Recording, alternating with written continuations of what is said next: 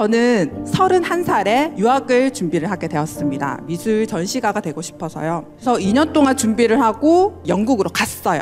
너무너무 힘들었어요. 세 번째 에세이 쓰면서 울면서 제가 정신과를 갔어요. 불면증이 오더라고요. 그래도 저는 견뎌냈어요. 왜냐? 장밋빛 미대가 펼쳐져 있기 때문에. 그래서 많은 미술관이랑 박물관에 제가 지원을 했는데 줄줄이 다 탈락을 하는 거예요. 제 인생에 그렇게 원망과 후회가 밀려오는 시기는 처음이었던 것 같아요. 또 제 나이 35이었었는데요. 친구들은 이제 다 과장이다, 뭐다 진급하는데 저는 이제 처음 시작하는 거니까 너무 절망감들이 많이 들었어요. 그러다가 어느 날 제가 현실을 제가 직시를 하게 되더라고요. 그래, 이만큼 내가 최선을 다했으면 됐다.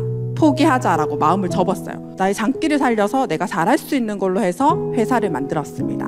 그 와중에서 제가 찾은 한 메시지가 있습니다.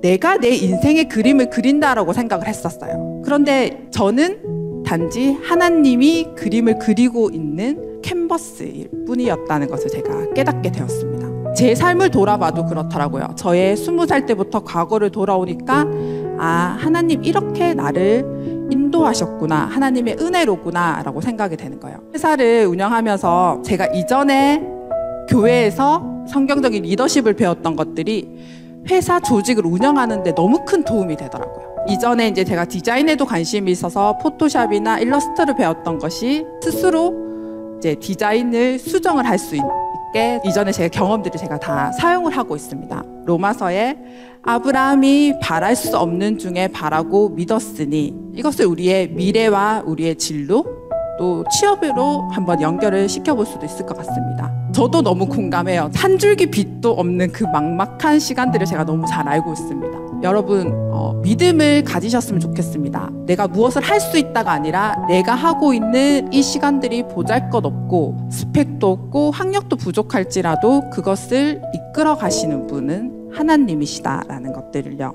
마지막으로 저희 같이 요 말을 한번 고백해 볼까요? 내 삶의 우연을 연결해 계획을 이루시는 하나님. 나의 가장 선한 목자이십니다.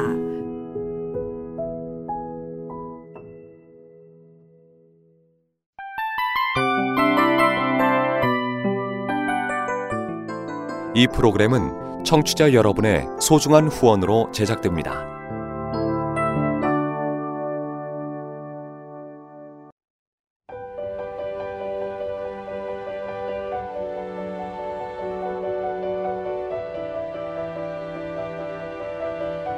세상에는 수많은 교회들이 있지만 더 깊이 있는 말씀 강해를 찾기 위해 크기로만 교회를 선정하지 않습니다. 보다 좋은 영적 콘텐츠를 더 많이 나누기 위해 방송비를 받지 않습니다.